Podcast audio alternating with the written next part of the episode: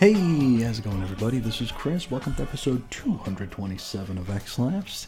Can you believe it? X-Lapsed is back. I can't, because it took forever for this package to get to my house. I can't believe we are over halfway through August, and we're just barely starting the July books here. It feels like sometimes these DCBS packages are cursed. Actually, more often than not. This month in particular, it took a long time, clearly. 2 weeks into the month. It's insane.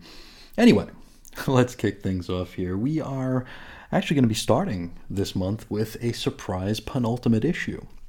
I wasn't aware that this was going to be the second to last issue of this series. There was a sneaking suspicion, of course, because, how long could you go with this series, really?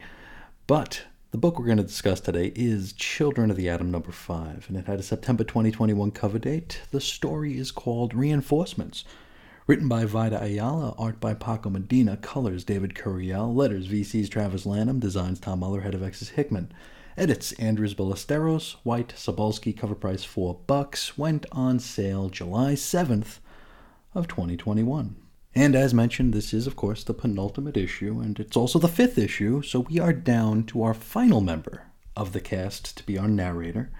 So we got J.J. Daycrawler. He's going to be the voice in our heads today. Now, we open up with some catch-up from last issue. The Coda kids are captured by the U-Men, but J.J. is able to get away. Now, his inner monologue is mostly about his stepbrother, Marvel Guy. He talks about not remembering a time in his life when he wasn't around. His mother married his stepfather, a little bit, he was still a little kid, so he didn't really know a whole lot of life before that, and of course, Benny was part of that package, so he was always there. But he talks about how, of late, he seems to be getting on Benny's nerves more and more. He's scared that Benny's just tired of being his big brother, and I'm not sure I'd necessarily blame him. Okay, but seriously, JJ's got to figure out how to save the day here, so that's what we're going to be doing. Now, he nearly makes me do a spit take by, thinking like, who can I go to for help? And the first thing that pops into his head is, I can go to the Avengers. And then he stops himself with a, ugh, gross comment, which was pretty great. I actually really dug that. Now, he realizes that his best bet would ultimately be to go to the Krakoan embassy and enlist the aid of the X-Men. Of course, I believe it was Storm gave them that X logo thing as a sort of a communicator, or maybe just proof that they are friends of the Krakoans. So we already saw this happen at the end of the last issue here, right? But in fairness, we didn't see it from JJ's point of view. We do know where we're gonna get to. We just don't know exactly how we got there. From here, double-page spread of Roll Call and Cred. Our characters will be Cherub, Marvel Guy, Cyclops Last, Gimmick, and Daycrawler. Info page. Now, this is an info page which kind of gives the big secret of the book away here. And we're going to talk a bit about the secret that has been kept, on the mystery that we've been building over the course of the last 5 issues here. We don't have a lot of story to discuss. The story is very, very quick. But we can talk a bit about how you build a story this way, how you build an arc, and the success of that arc when, maybe the destination doesn't live up to the journey. We'll get there. But for now, the info page. This is a study of the technology and the gear that the Coda kids use here. So this is an explanation on how they do the things they do. First, Cyclops Lass. Of course, she's got the visor, and The visor is a heat beam assumed to be of welding technology in origin. So not a mutant power, right? This is something that works as a tool, as technology. Now Cherub, he appears to fly via thrusters that only look like wings. They're not actually wings, they just look like them. He also has sonic blasts from a tool that looks like a hand harp. And this is all assumed to be from mobility and demolition technology. Gimmick has gloves with the ability to charge and discharge energy from objects, and this is assumed to be some sort of excavation technology. Marvel Guy has chemically induced psychic suggestion, and this is technology, or science, I guess, believed to have been used to clear animals out of certain areas where they shouldn't be. Finally, Daycrawler. Now his gear allows him to fold space in order to appear to teleport. Now the resulting smoke that pops off, the Banff smoke, this is just something that gimmicked up with her cosplay doodads to make it look like teleportation. Also, they all have headgear that blocks telepathy. If you remember, they bought those chunks of Magneto's helmet off of eBay or whatever the eBay equivalent is, and I guess Carmen somehow wove this into their gear, which, I don't know, it answers a question, right? And it's facilitated the keeping of the secret for the past 4 issues, so I guess we don't really have much of a choice but to allow it, but is this really all it takes to neutralize some of the most powerful telepaths in the universe? Like Jean Grey, Professor... we have characters here who should be able to suss this out, and they can't because they have chunks of Magneto's helmet woven into their gear. I don't know. It seems a little suspect here, but, it did keep the secret, and it did get us to where we are now, so we'll let it be. Back to comics, and we are back to the present. The X-Men and Maggot arrive to fight off the U-Men and save the Coda Kids. And, they spend the next 11 pages doing just that. But it's not just a fight scene. We actually advance our story here as well. Because you see, the U-Men, they use this technology that nullifies mutant powers, and hey, you know what? It actually has been a minute since we've had mutant power nullifiers in the X-Books. Because for a while, it felt like we saw them in every issue. It feels like it's been a while since we brought them up. So now why is this important? Why is this worth mentioning? Well, because this mutant power nullifier doesn't affect our Coda Kids because they're not mutants.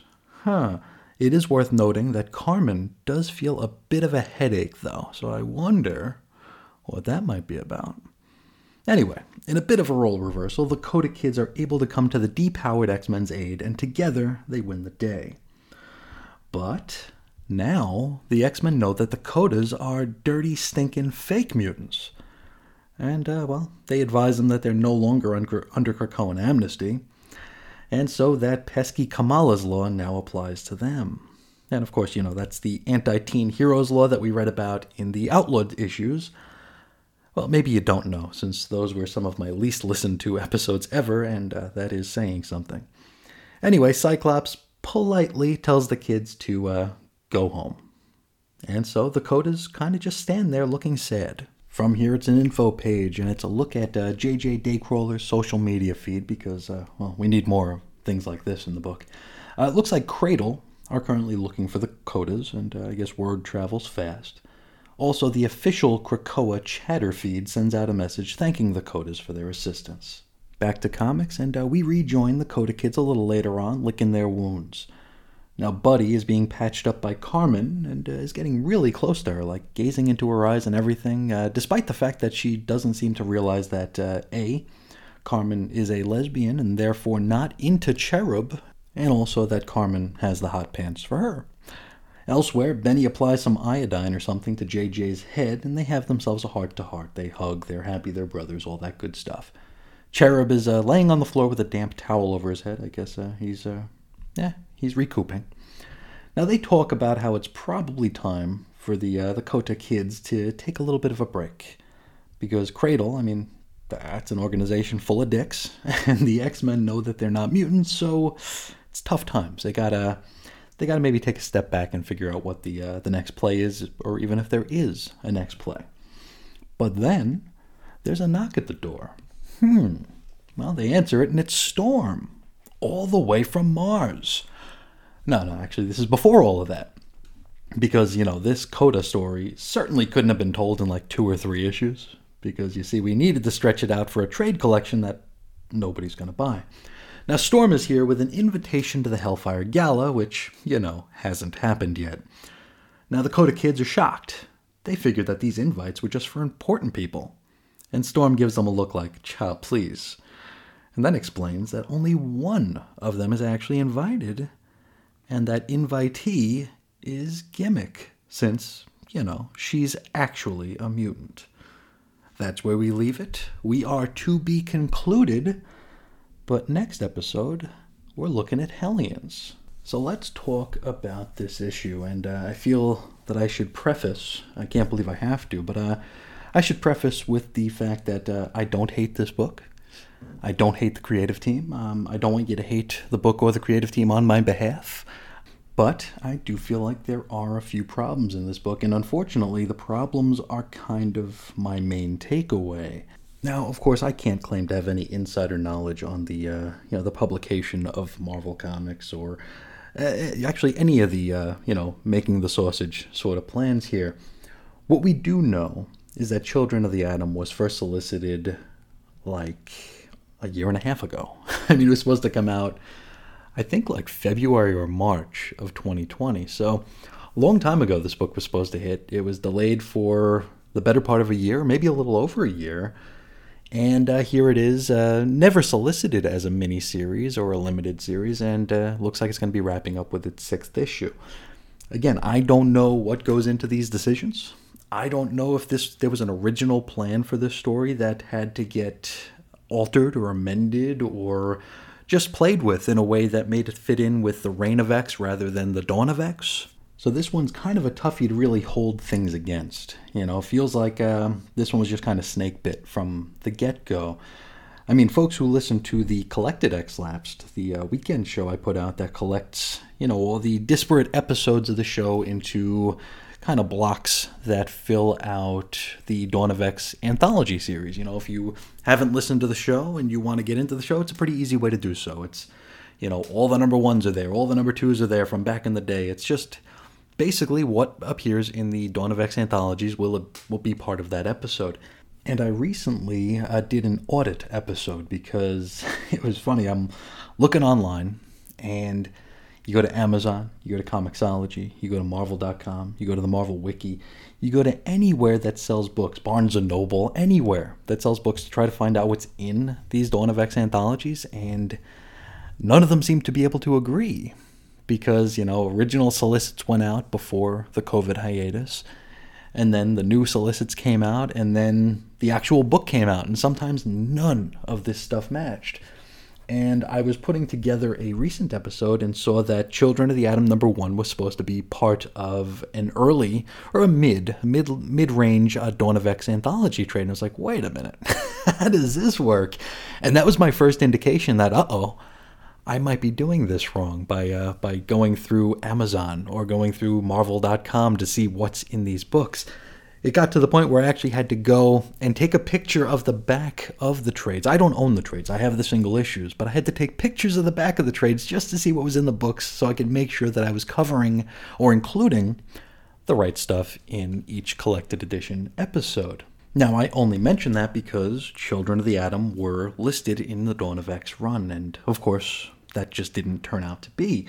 So, while there are some problems with this book, it's really hard for me to hold it against, anybody involved in the creation of this book, be it the creative team, be it an editorial. It's a real tough one. Like I said, this book feels like it was snake bit, but I'm going to err on the side of optimism here and assume that it's going to serve a purpose. There's a reason why this story is being told here, and maybe it comes down to Carmen. Maybe it comes down to Gimmick. Maybe she will be a big part, or maybe just a part of the Reign of X story here. Maybe she'll join the New Mutants. It's the same writer, right? Veit Ayala did Children of the Atom, also doing New Mutants. So maybe this Gimmick character will make a bit of a splash here and not be like D-Cell from the Juggernaut miniseries, who is as far as we know, just there. I don't know if we've seen her since the end of the Juggernaut miniseries, but we have to assume she's still on Krakoa, right? So anyway, on to the problems I had with this issue. Now, the whole thing about this series has been building up the mystery of, like, who are these kids? What are these kids? Are they mutants? Are they inhumans? Are they superpowered at all? Is this all technology? And we get our answer in an info page. I mean, we've been building this up for like 100 pages over the course of a long, long time.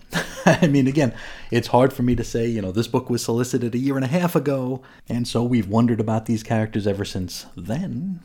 But I mean, even just taking it into account that this book has been on our radar in its current form for the better part of the past 8 or 9 months now, and the entire thing is about building up this mystery, and it just kind of falls flat.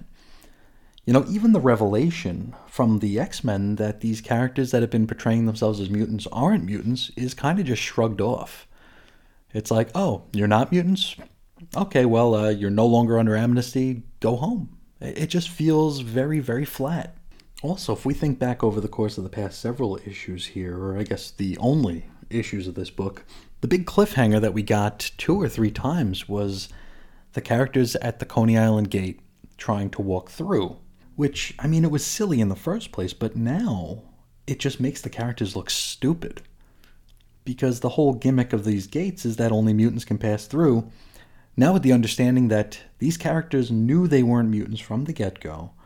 I mean, they were just wearing technology that made them appear to have mutant powers. I don't know why they were on a ship. I don't know why we got that flashback. Maybe that'll be cleared up next issue, but I mean, this just shows them as being very dumb. Why would they try to walk through a gate that clearly wasn't ever going to let them through? It just seems pointless, and it makes the characters just look very, very dumb. And again, of course, this might have been retroactively made into a 6-issue series here. Maybe things got in the way. Maybe the Hellfire Gala gummed up the works. Maybe just things happened, because I'm thinking the only way to pay off that sort of scene where they're all trying over and over again to walk through this gate is to have one of the times they do it, have Carmen not wind up on the other side with them. She actually made it to Krakoa, and then we can deal with that. We can have the characters kind of wondering what this means. We can have, you know, Buddy, the top mutant fan person in the planet, being maybe a little bit jealous that Carmen has the powers that Buddy wanted. I don't know.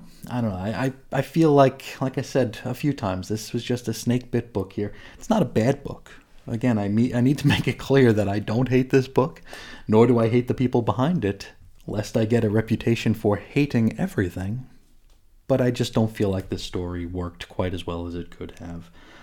The art here was as good as usual, a bit stylized as normal. If it's something you like, you're going to like it. If it's something you don't, you're not. I happen to like it, and I think it perfectly serves the tone of the story and the characters involved. But I think that's all I have to say about this penultimate issue. If you agree or disagree, I'd love to hear from you. I mean, don't be afraid of reaching out, even if our opinions don't match up, and we'll talk a little bit more about that at the end of the episode. But let's hop into the mailbag first, eh? We've got a handful of letters today. We are, of course, coming back from our little break, so it gave the mailbox a little bit of time to pile up. Now let's start with Damien, who's talking about Excalibur number 19. Damien says, I'm sure I'm not the first to actually you about Malice, but the Sue Storm Malice and the X-Men Malice were completely unconnected. Sue turned evil due to a team-up between the Hatemonger and Psycho Man. She wasn't possessed. I'll be honest, I don't think I read a Malice story since she split with Polaris around about Uncanny X-Men number 250, so they may have been retconned into being connected. And you know, I think, I can't remember off the top of my head, it's been a little while, but I think I actually actually'd myself there. I think, did I do a fake-ass comics history on that? Maybe. I know I talk a lot, so maybe I did, maybe I didn't, but I think we did a fake-ass comics history on that. Maybe I'm wrong. Maybe I imagined it. Damien continues. Anyway, this was one of my favorite issues of Excalibur so far. That means it was pretty good, but still a little confusing. Personally, I didn't notice that they skipped the Betsy Quinnan fight, but I've seen so many fights between them, mainly in dream sequences, over the last year or so. I'm very glad that they skipped this one. And yeah, I mean, that's kind of the trademark of Excalibur here. We get a cliffhanger, and then we start in a place that makes us wonder if we missed an issue or two. Damien continues, "It was great to see Malice back. She's a great character to sow distrust among the Krakoans. That original Barry Windsor Smith-drawn story is a high point to aim for. I wonder if Teenie Howard can get anywhere near it." No comment. You talk about getting less feedback as you get closer to being up to date because of how many of us are waiting for Marvel Unlimited, so I feel I should warn you that none of the Conan stuff gets put on Unlimited. This means that the Savage Avengers two-parter will be the first X-Laps that I listen to without reading the comic first, which is a new experience for me. Wow, that's interesting. That's interesting. I didn't know that the Conan stuff doesn't wind up on Unlimited. That's very, very interesting. And next episode, we'll actually have Damien's thoughts on the two-part Savage Avengers story, so look forward to that. And, of course, thank you as always for writing in, Damien. I always look forward to hearing from you. Next up, Evan, regarding Sword number 5. Now he says, "You're right that Fabian Cortez is not even getting the hint of the benefit of the doubt that other, more dangerous villains are receiving." Now, if you remember, this is Fabian Cortez kind of on trial in front of the Quiet Council, and, well, he's naked. He's nude the whole time, so it's a kind of an exercise in mocking him and making him look pretty bad, and just making him very uncomfortable. Evan continues, "I think it's probably because he's always primarily been out for himself, while folks like Magneto, Mystique, Exodus, and Apocalypse have been, in theory anyway, fighting for the cause of mutantdom. Less so for Mr. Sinister and Sebastian Shaw, but they're useful. Cortez in the mutant world is pretty much viewed in the same light we fans see him. Now that inconsistency can be annoying if it's just different writers approaching different things differently, but compelling if it's part of the story. Similar to clones not being resurrected unless somebody more important than Havoc cares about them, or every non-mutant but Juggernaut being allowed to step on Krakoan soil. But despite Cortez being such a scumbum, the lengths to which Magneto goes to humiliate him seem a bit over the top. And I had a hard time with Jean being the one to download his memories and then mock him at his resurrection. That was an Emma Frost moment for sure."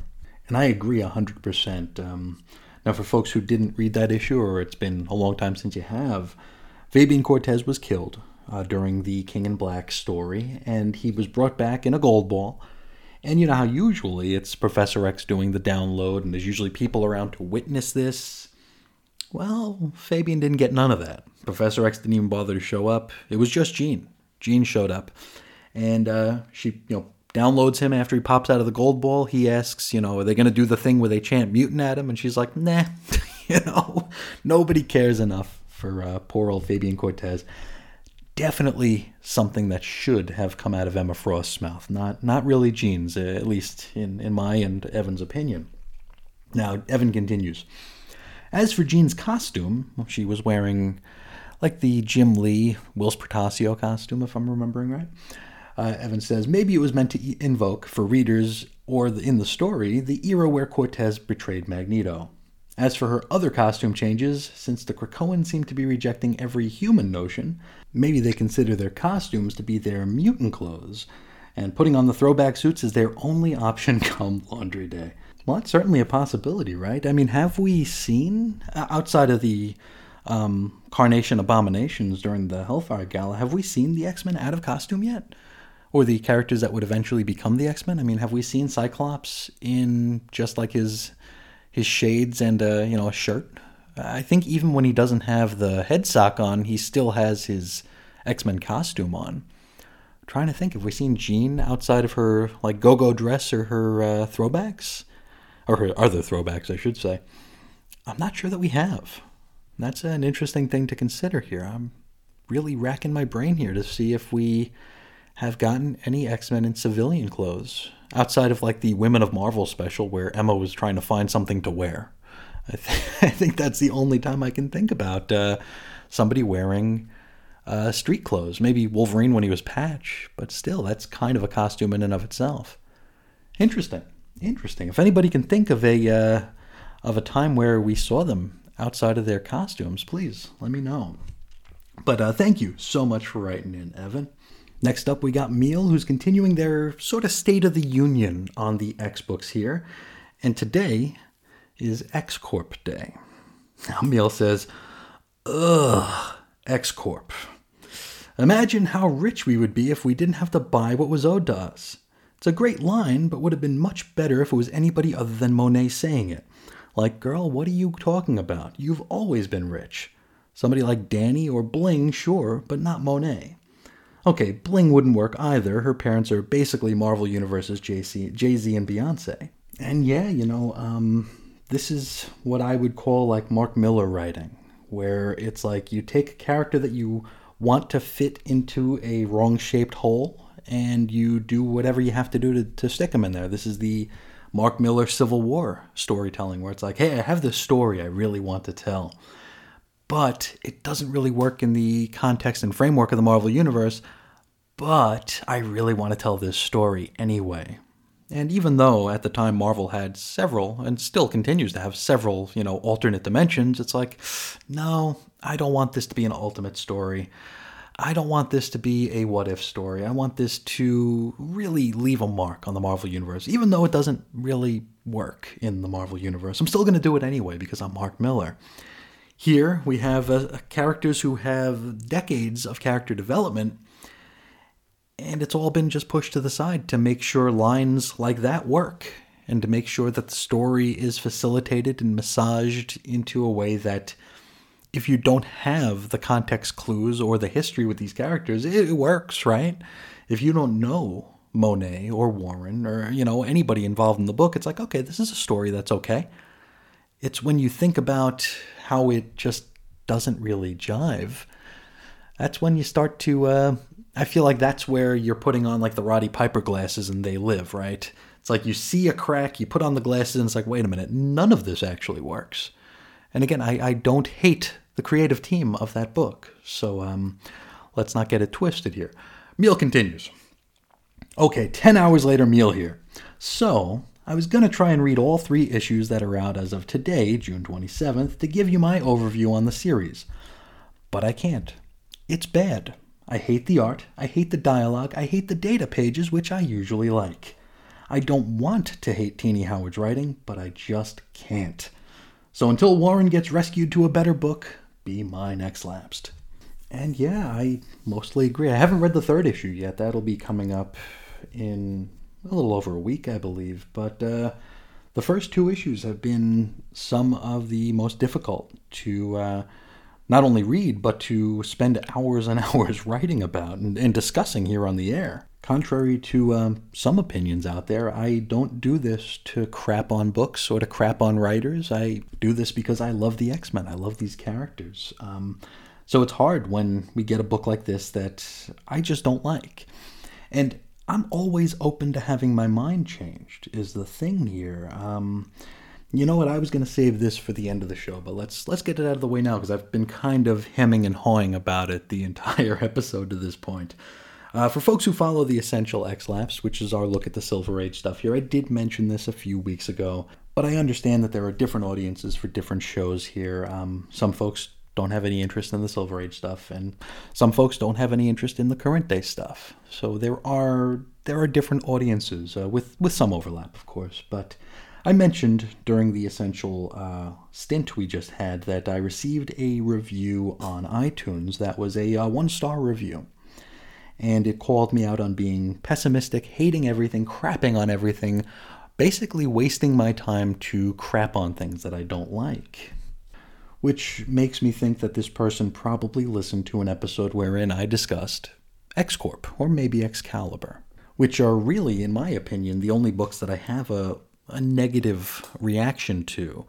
I mean, I will point out problems with books because I'm not beholden to Marvel or DC. I'm not beholden to these creators. I'm not getting stuff for free. I don't need Teenie Howard to retweet me and pat me on the head like a good dog. I don't need any of that. I believe in sharing my honest opinion. If folks are going to spend the time to listen to me babble on with my marble mouthed way, I owe them honesty. and I'm going to always be honest, and I'm going to be as fair as possible. If you've been listening for any length of time, you'll know that I usually preface my complaints with, hey, this might just be a Chris problem. You know, because I understand I have biases. I understand that I come into comics from a different era than is current year.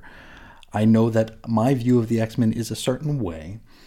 And while I can definitely appreciate being challenged, by these stories that are going in relatively drastic directions here. I mean, this Krakoan era is totally different from what I came in on. And for the most part, I really like it. There are a couple of books I don't care for, and unfortunately they're both written by the same person. So it may seem like I am unduly unfair to this creator, and that's never my intent. That's not why I do this. I'm going to level with you all here. This show is almost a year old, and throughout this year I've probably spent close to 1,000 hours, or maybe even over 1,000 hours, just submerged in this world. Every episode that goes up has anywhere between 3 to 6 hours of work behind it. So to be accused of using this as a sort of vanity project to crap on things I don't like, it's insulting. It's insulting, and it hurts. It really does, because I feel like I put a lot of heart and passion into this. But most importantly, honesty. I'm not going to lie. The book we discussed today, Children of the Atom. Don't hate it. Don't hate the writer of it. I enjoyed their work on New Mutants quite a bit, as we've discussed many times. I feel like Vida Ayala rescued the New Mutants, breathed new life into that book. Children of the Atom, however, not my cup of tea. I can appreciate it for what it is, but I'm still going to point out what I find to be wrong with it. I feel like I owe you that much. If you're going to listen, you're going to get my honest opinion. I'm not going to say 10 out of 10, please retweet me. Please come on the show for an interview so I can blow sunshine up your skirt. That's not what I do here. There are shows that do that, and you're welcome to listen to those. You can listen to them and me. It's not an either-or sort of situation here. But let me do whatever I can here to kind of tie this tangent off here so we can move on with the rest of the show. This is an appeal for dissent. I did an appeal for dissent during the Essentials episode here. Basically, if you find that I'm being too harsh on a book or on a creator, and if you take issue with that, do me the kindness of calling me out. I list so many different ways to get a hold of me. And good, bad, or indifferent, I read every piece of mail that comes in here. So I've had people take me to task. I've had people tell me that they really enjoy the show. You're all going to get equal time on the show. So if you have a problem with something I might say about X Corp, please do me the kindness and reach out and say, hey, I think you're wrong and this is why. Not that you'll convince me or I'll convince you, but we'll have a discussion, and that's kind of the whole point of this show. I mean, if you're listening this long, you'll know that this is not a polished show. This is very much a, punk rock garage band sort of show here where I'm just some goofball with a microphone who's sharing my opinion, looking for discussions, whether we agree or disagree. I'm all for it. So if you disagree, if you take issue with something I say, please reach out. Rather than running to a review aggregate and leaving an anonymous bad review that will only serve to hurt the project that I've invested so many hours into. It's not an exaggeration when I say that I wake up hours and hours before the day really begins so I can do this. It's a conscious thing that I do. So to try to do me harm and try to hurt the visibility of the show rather than just reaching out. I mean, there are things I could say about that, but I will not. But this is basically just me inviting discourse, good, bad, or indifferent. That's what the show's all about. It's all about discussion. This is a fake-ass book club. It's not something that's important. It's not something that's going to change anybody's lives or minds, but it's something that I have poured a lot of myself into. And if you listen for a while, you'll know that there are books that I completely changed my mind on. I can point to the big two here. X-Factor number 2 was a book that I absolutely despised, and I was actually worrying that I wouldn't be able to continue reviewing the book. And then the book won me over, and I really, really loved it, and I miss it very, very much. Another one is Sword. I went into that thing wanting to hate it because I don't like the way Al Ewing conducts himself online. I wanted to hate it, and I was very honest about that. I let my bias show. It's like, I don't want to like this book.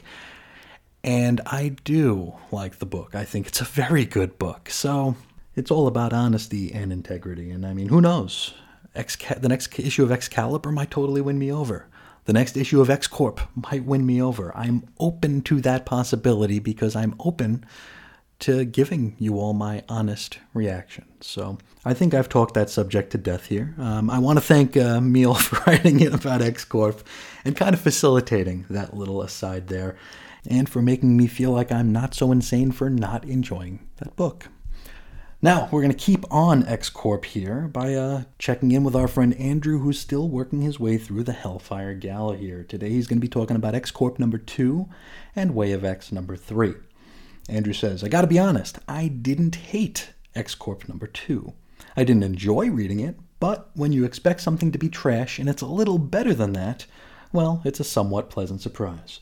I don't understand why this series is a thing, and I won't be reading any more of it.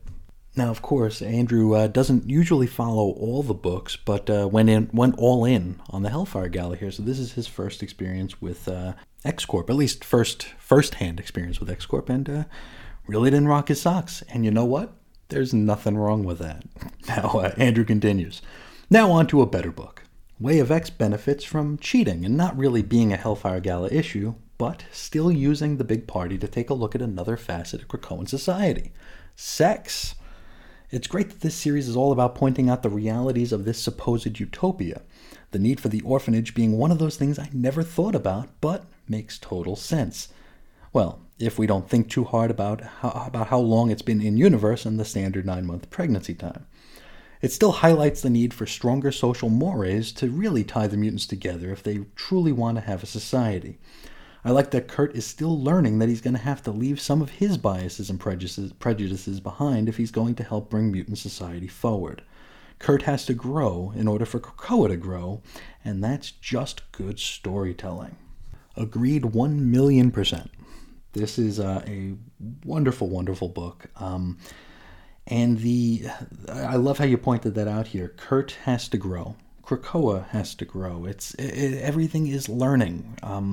We know that starting a nation is more than just, putting a flag in the ground and being like, okay, this is our nation. There's more to it than that.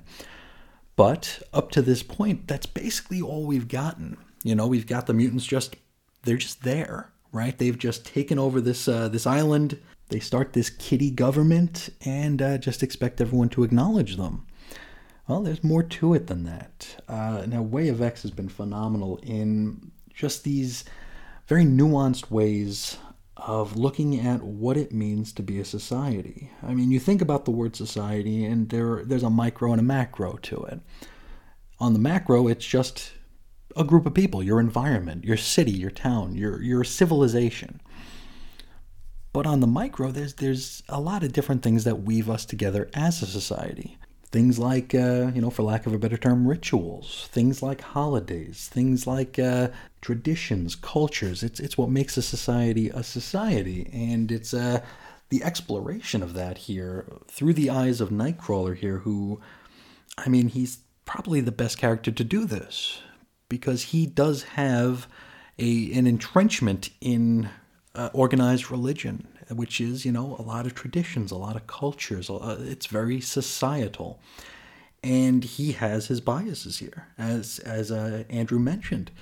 Seeing the babies, seeing, a cat house, a brothel, finding Stacy X handing out prophylactics. I mean, those are things that make you challenge your point of view. And I've mentioned, I got married in the Catholic Church, and I actually had to attend classes on how to not use protection. That was a real thing. So we have Kurt, who he's in this like weird middle point between being unflinchingly rigid and the need to be very malleable in his beliefs, right? He knows that, okay, law number 3 is make more mutants. And you see that as a very rigid and firm law, right?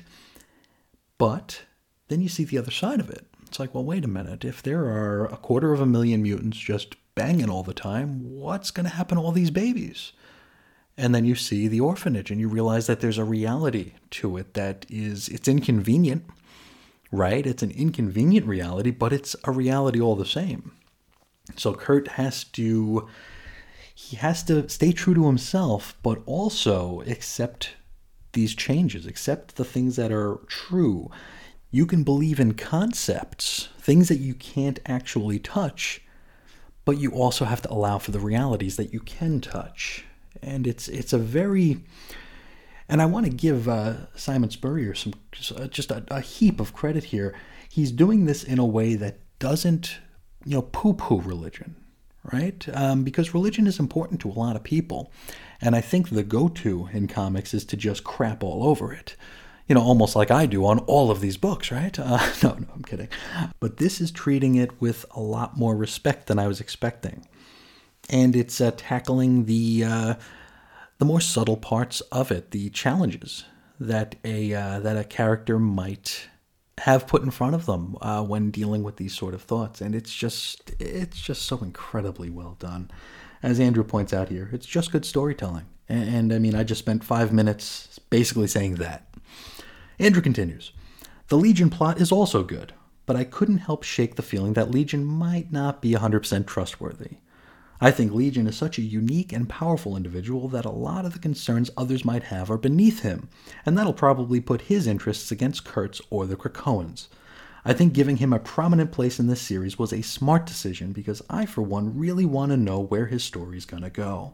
And once again, I completely agree. Legion is definitely a character that Spurrier seems to have an interest in, and has never really done him wrong. I think the Spurrier Legion has been just a lot of fun, very interesting. And I love the point you brought out here that, Legion, his needs, his wants, his goals might be like well above Krakoa here. And we've seen him in action here. We saw him, basically do the psychic banging between Loa and Mercury. Now, whose best interest was that in? Right? It certainly wasn't in their best interest since they came out of it hating each other and being disgusted by one another.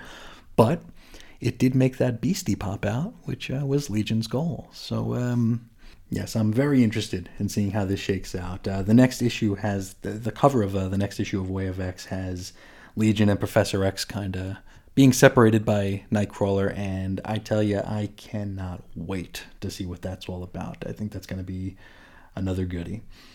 Now, Andrew wraps up with, it was nice reading Way of X because I was starting to forget what reading comics I actually enjoy was like.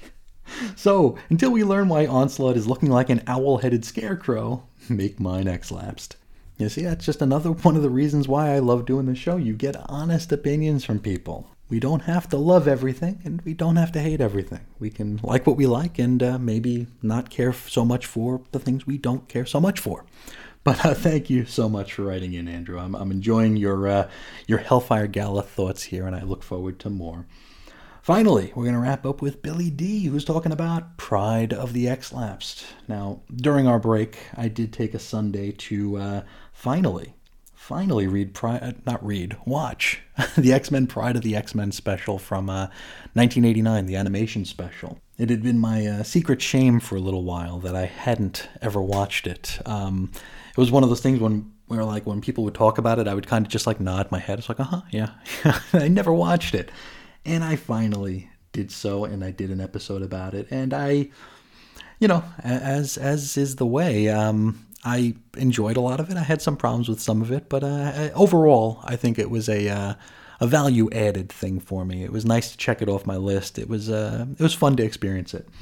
And Billy writes in to say, hey, Chris, I think I caught this on TV after school one day. At the time, I thought it was awesome. Looking back, I still think it's pretty good, but as you said, some of the voices were not up to snuff. Glad to hear you watch this one, as every X fan needs to check this one off their list if they haven't already seen it.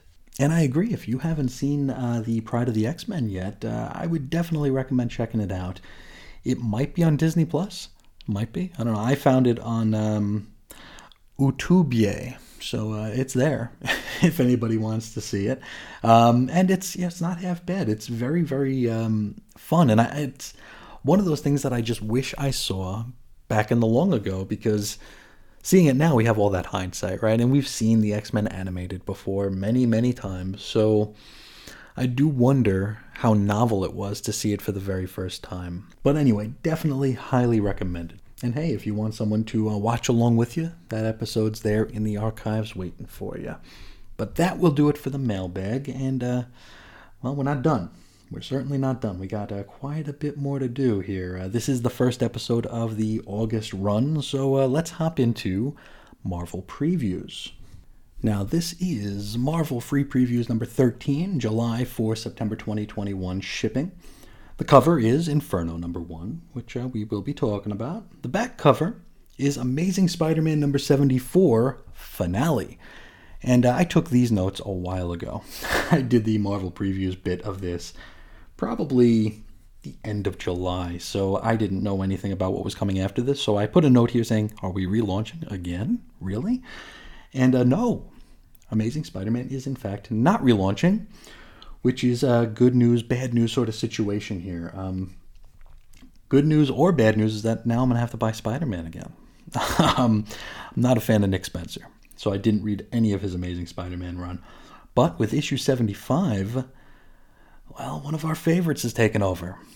Zeb Wells. Zeb Wells on Spider-Man, could you imagine? I mean, that is...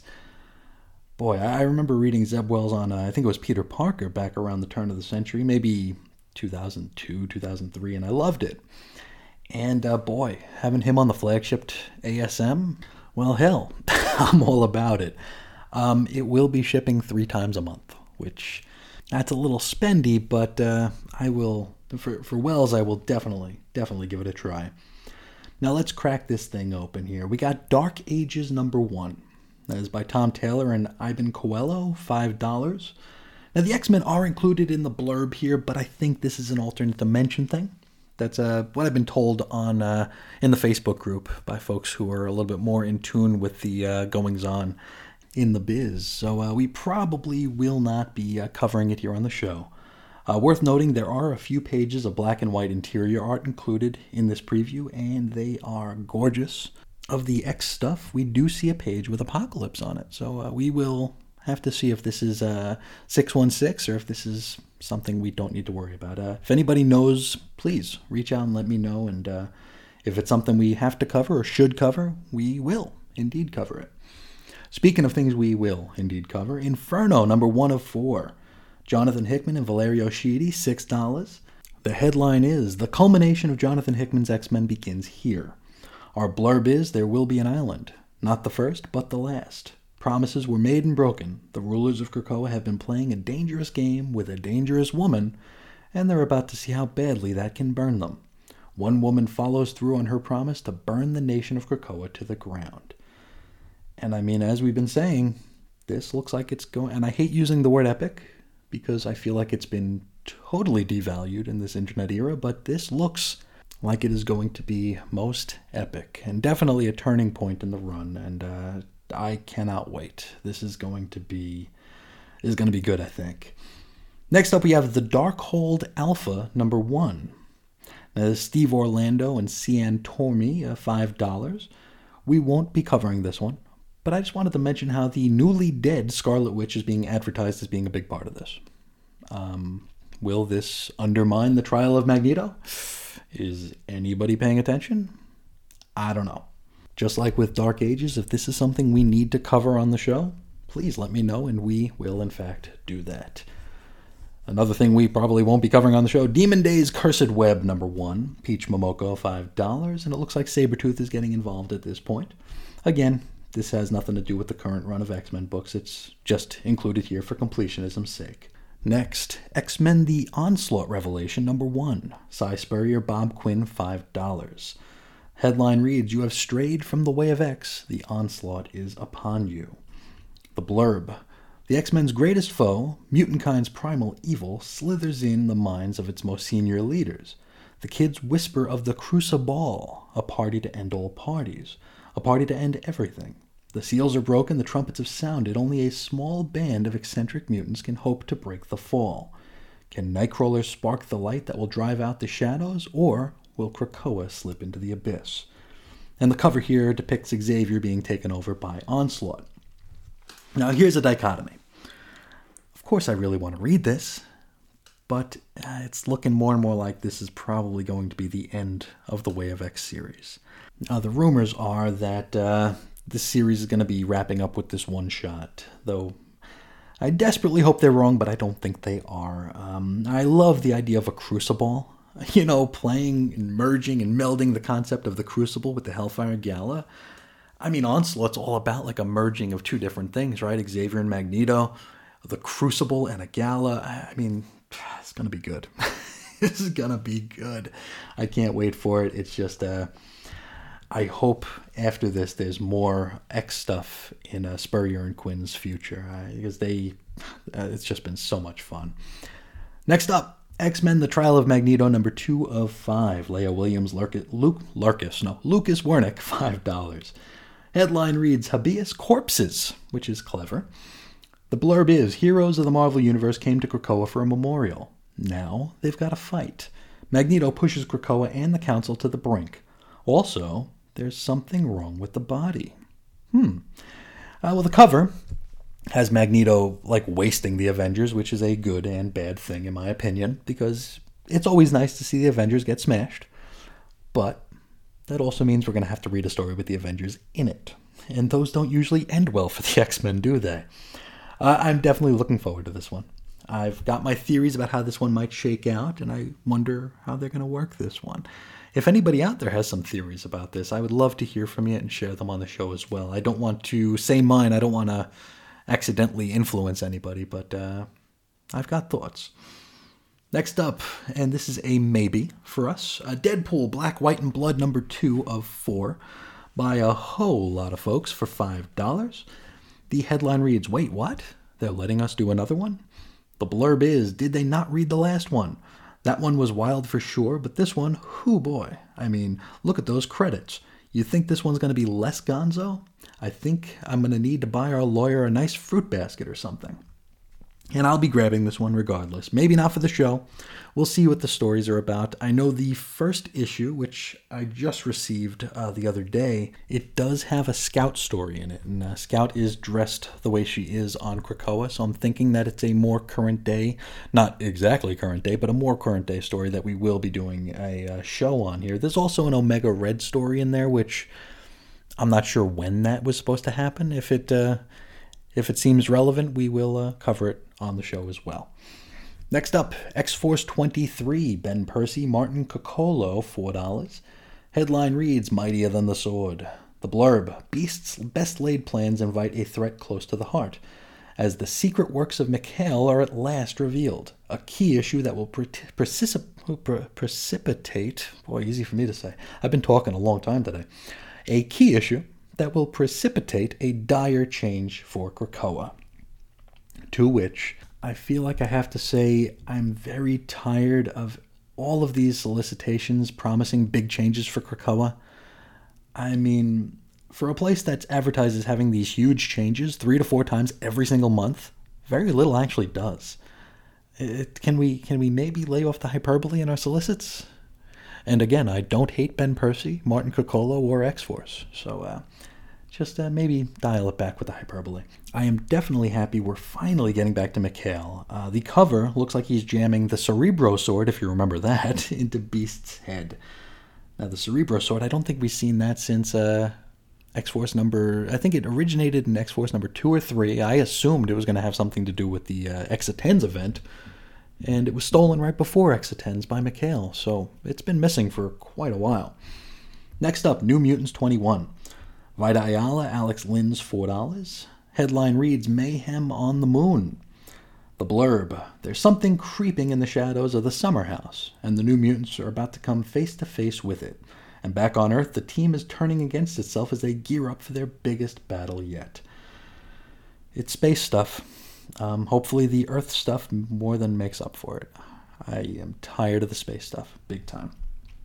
X-Men number 3, Jerry Duggan, Pepe Larraz, $4. The headline reads, Evolution is the enemy. Blurb, the X-Men are no strangers to being targeted for their genes, but when the High Evolutionary returns with his brand of unnatural selection, the survival of the whole planet is at stake. Well, I'm not much of a High Evolutionary fan, but it's Duggan, so I am optimistic. Marauders number 24, again Jerry Duggan with Z. Carlos, $4. The headline reads, Space Pirates. Again? Now, the Marauders have hit the highest seas of all when they point their bow to the stars. But what threat awaits them, and why has it sworn vengeance? It's more space stuff. Okay. Excalibur 23, Teenie Howard, Marcus Toe, $4. The Call of Doom is our headline. As Guardians of the Gate, Excalibur is sworn to safely escort those who quest to the other world within, but their duties are tested to their limits when Doom returns to Avalon. And it's Otherworld. Enough said, I guess. Rogue was very lucky to have gotten out of this book. Sword number 8. Al Ewing and, I don't know how to pronounce this person's first name here, Guillaume Villanova, $4. Long live the Queen. By the time you're reading this, you know. You know who sits in the central seat of Araco. You know who speaks for Sol. Storm rules. But when you have to prove to your people who you are every single day without fail, what becomes of who you were? My main takeaway here is, wait a minute, an issue of Sword that isn't tied into a crossover event? Do they even make those? And I'm down for this one. I'm definitely looking forward to seeing Sword when it's not being forcibly tied into some sort of mass crossover event. Next up, X-Corp number 5. Teenie Howard, Alberto Focci, $4. Hostile Takeover is our headline. It's impossible to succeed in business without making a few enemies. Noblesse Pharmaceuticals sends their most cutthroat team against X-Corp once and for all, and they've come to collect. Did that last sentence make any sense to anybody else?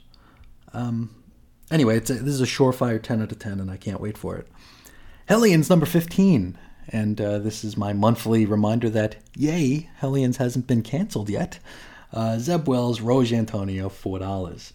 Headline is Sinister Secrets.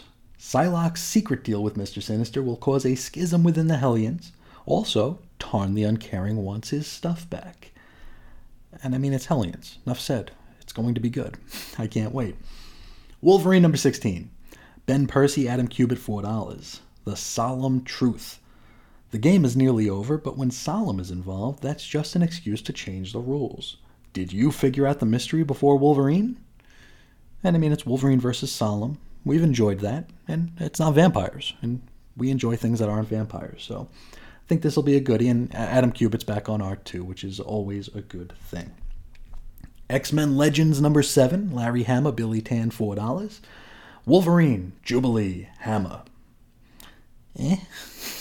Not really looking forward to it. Guardians of the Galaxy number 18, maybe we'll cover this one. It's wrapping up The Last Annihilation. I will grab it just in case Sword or Cable are involved. Part of me wonders what's going to happen with Cable in this. Hey, maybe he'll join the Guardians or something. Who knows? Who even knows? But we will definitely keep that one on our pull list just in case it needs to be covered here on the program. Now, with all the singles out of the way, let's head into collected editions here. We got Reign of X, Volume 4. Which includes Wolverine number 10, Excalibur number 17, X-Factor 6, Cable 8, and Children of the Atom number 1. 152 pages, $18. Cable by Jerry Duggan, Volume 2.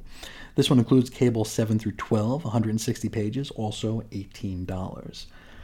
And I think that's it, because everything else here is listed as October and beyond, so this is into the far-flung future. And we have X-Men Omnibus, Volume 2. And this includes X-Men 32 through 66, Avengers 53, Khazar 2 and 3, Marvel Tales number 30, and Not Brand Ech number 4 and 8. 920 pages, $125. Hellions by Zeb Wells, Volume 1 hardcover. Hellions 1 through 4 and 7 through 12, 288 pages for $40. Wolverine by Percy, Volume 1 hardcover. It's Wolverine 1 through 5 and then 8 through 12, 328 pages, also $40. X-Corp by Teenie Howard, Volume 1. Volume 1? It sounds like a threat. I mean a threat of a really good time. This one includes X-Corp 1 through 5. 144 pages, $18 you'll never get back, nor will you want them back, because this is a 10 out of 10. Children of the Atom by Ayala, Volume 1. Now this is Children of the Atom 1 through 6, and that bit from Marvel's Voices that we covered back in the day. 184 pages, $18. Reign of X, Volume 5, includes Excalibur 18 and 19, Sword 2 and 3, and King and Black Marauders. 152 pages, $18. Reign of X, Volume 6, Sword number 4, X-Men 18 and 19, Marauders 18 and 19, and X-Force 17. 160 pages, also $18. Way of X by Spurrier, Volume 1. Way of X numbers 1 through 5, no mention of the Onslaught story. 144 pages, $16. The X-Men Epic Collection, Volume 8, I, Magneto. This one includes Uncanny X-Men issues 144 through 153 and Annual number 5. Avengers Annual number 10, that biggie with the first appearance of Rogue. Bizarre Adventures number 27, and Marvel Fanfare 1 through 4. It's 480 pages, $40. Next, X-Men Avengers Onslaught Omnibus. Really? Now that was an Avengers story now? Come on. Cable 32 through 36, Uncanny X-Men 333 through 337, X-Force 55, 57, and 58. X-Men 15 through 19, X-Men Volume 2, 53 through 57, and the 1996 Annual, X-Men Unlimited 11, Onslaught X-Men, Onslaught Marvel Universe, Onslaught Epilogue, Avengers 401, 402, so that's why they get co-billing here. They have two issues in the book. Fantastic Four, 415 and 416, Incredible Hulk, 444, 445, Wolverine, 104, 105, X-Factor, 125, 126, Amazing Spider-Man 415, Green Goblin number 12, Spider-Man number 72, Iron Man 332, Punisher 11, Thor 502, X-Men Road to Onslaught, and Excalibur number 100. Now this is 1,296 pages for $125. Next up we have the X-Men Omnibus Volume 1, which is X-Men issues 1 through 31 from back in the long ago. 224 pages, $40. If you're looking for a show to help you through those issues, I hear there's one on this very channel. Finally, X-Men Legends Volume 1, The Missing Links. This is X-Men Legends issues 1 through 6, 136 pages, $18. And, well, that's it. That's everything. I think we are done here today. Boy, it's one broken hour, so sorry about that. But let's close this one out here. If anybody out there would like to get a hold of me, you could do so several different ways. You can find me on Twitter at Ace Comics. You can shoot me an email to weirdcomicshistory@gmail.com, or you can call into the X-Lapse voicemail hotline at 623-396-JERK. For blog posts and show notes, you can head to chrisisoninfiniteearths.com. You can join us on Facebook. Our little group is 90s X-Men. And I definitely want to shout out the members of that group here for being very, very cool and very, very supportive when I got that very poor review.